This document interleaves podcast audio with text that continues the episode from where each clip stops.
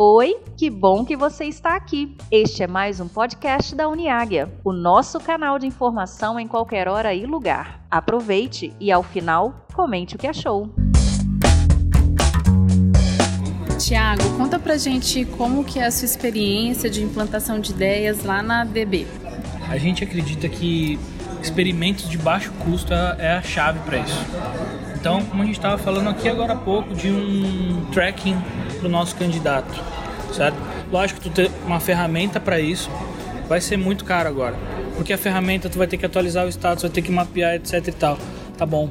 Mas um Excel que você faz isso na mão ali e consegue comprovar que aquilo ali faz sentido para você chegar com dados e fatos para gestão e falar, olha aqui, a gente fez um experimento com uma amostragem com algumas pessoas e isso aqui reduziu tanto, né, para essas pessoas, melhorou, a satisfação da pessoa melhorou lá na pesquisa, isso mostrou um resultado melhor. Vamos começar a investir em ferramentas assim, assim que a gente conseguiu, tentando fazer coisa com coisa simples, com Excel, com sei lá, com WordPress, com papel, com pesquisa manual com o WhatsApp, um contato que eu teria via chatbot, começo a fazer manual no WhatsApp ali para mostrar que um chatbot ia ajudar, tá? Então assim, tira do papel as coisas, sabe? Faz com simplicidade, faz com o que você tem hoje. Junta todo mundo e pensa como que a gente valida essa hipótese. Depois com a hipótese validada, tu vai chegar com dados e fatos para gestão e você vai ouvir bem menos não, eu acho, porque provou. Você não chegou com um sonho, com algo que você acredita. Não, se você provou, não é só mostrando o resultado de outros lugares. Você provou dentro da Águia Branca. Você mostrou dentro da Águia Branca que aquilo ali funciona. Isso é muito poderoso. Não é fácil fazer isso. Vou dizer que ah, daqui a, daqui a, junta a galera, faz coletivo. Fala, olha aqui pessoal, nós queremos testar, validar uma hipótese de que as pessoas gostam de receber um status como bolinha Podemos fazer isso com alguns, me dá 10 pessoas aqui, eu vou fazer na mão no Excel, eu vou mandar para elas e vou perguntar o que elas acharam. Entendeu? Então, assim, faça simplicidade, mantenha, manter a simplicidade para mim é o principal. E sempre tenta validar essas hipóteses. Você pode dizer não deu certo, joga fora, começa a fazer outra coisa. E é, tudo bem. Tiago, a gente conversou um pouquinho sobre a questão de desconstruir silos, né, e modelos menos focados em hierarquia e etc. É, conta pra gente um pouquinho da sua experiência é, da própria DB, quando você apoiou até a área de pessoas a mudar um pouco a forma de conduzir é, os processos. É, lá na DB a gente tem um trabalho forte com recrutamento e seleção. DB ela é uma empresa que tem muito outsourcing, então as outras empresas contratam a DB para que a gente forneça desenvolvedores para lá. Então recrutamento e seleção é um fluxo de valor para nós, um dos principais. A gente tem que olhar para ele com muito carinho. Uma das construções que a gente fez, muito diferente do mercado, é que não tem dono de vaga lá. Todas as meninas elas cuidam de todas as vagas. Então, como um time ágil, como um time multifuncional. Então, dentro desse time, elas têm uma responsabilidade, uma meta de entregar X vagas por semana, sei lá.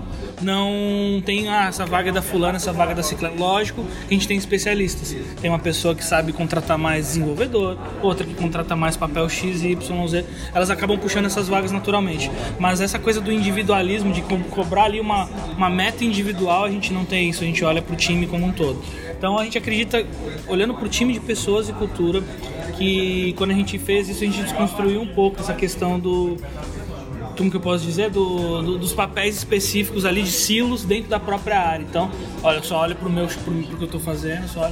Quando tu descentraliza, para de é, cobrar individualmente as coisas e cobra do time, começa a quebrar os silos. Tá? Uhum. Legal. É, conta pra gente, só pra gente fechar, Thiago, é, como que você tem visto as empresas tradicionais que você tem apoiado a conseguir sucesso na, na implantação do processo de agilidade é, para quebrar realmente essa cultura e, e fazer a transformação digital? É, a gente, quando estuda cultura organizacional, é, não sei se vocês já viram o iceberg da cultura organizacional, três camadas. Né? Tem a camada de cima que é o que se vê, que é o que a gente vê quando a gente chega aqui, a gente vê as cadeiras, a gente vê os valores escritos na empresa, etc e tal. A camada do meio que é a camada de processos, que é o que a gente faz no nosso dia a dia ali na empresa, né? Faz assim no trabalho, né? as nossas tarefas. E a última camada, que é a camada de cultura, que ela tá além do que a gente fala que faz. É o que a gente faz é aquela coisa assim, olha, eu vou. Aqui, aqui o almoço é uma hora, mas a gente faz uma hora e meia todo dia. Aqui as reuniões ninguém cumpre o horário da reunião. Tá?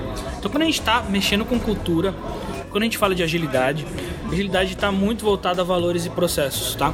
Então a gente acredita que a gente vai na camada do meio para conseguir influenciar as outras duas. Então é muito importante um olhar para isso, para essas coisas que não estão, que ninguém vê, que ninguém fala. A gente tem que cuidar disso também. Então quando a gente vai fazer um trabalho de consultoria nas empresas, a gente repara muita coisa. Tem empresas onde um exemplo que eu vou dar assim, óbvio que eu não vou falar o nome da empresa, né, um dos nossos clientes, mas eles serviam café duas vezes ao dia só, não tinha café o tempo inteiro para as pessoas. E quando eu reparei aquilo, todo mundo reclamou do café. A gente abre um, um momento ali de choradeira para as pessoas falarem o que está acontecendo. E quando eu conversei com o gestor, eu trouxe para ele que o café é muito mais do que só o café. É um momento ali tribal para as pessoas saírem dali e respirarem um pouco, conversar com o um colega e tal.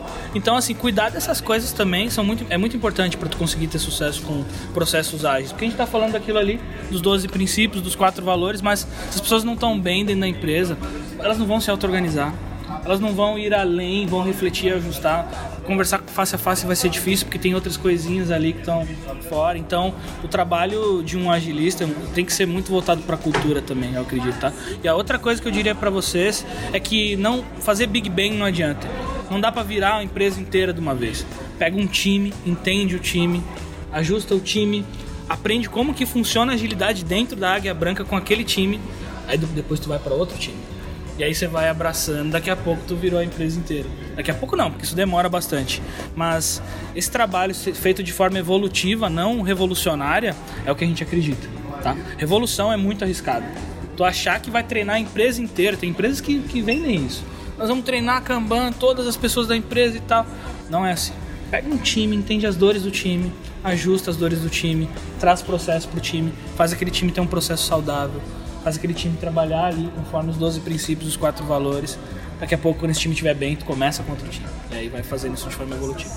A gente não acredita em. Nem que você colocar 20 agilistas para trabalhar para fazer a transformação, isso não. Isso não. Porque com o primeiro time você vai aprender, o outro time vai ser mais rápido, o outro time vai ser mais rápido. Então, isso tende a, tende a ser mais rápido do que você colocar muita gente para fazer essa transformação, tá bom? Muito bom, Thiago. Muito obrigada mais uma vez, viu? Eu quem agradeço, gente. Obrigado.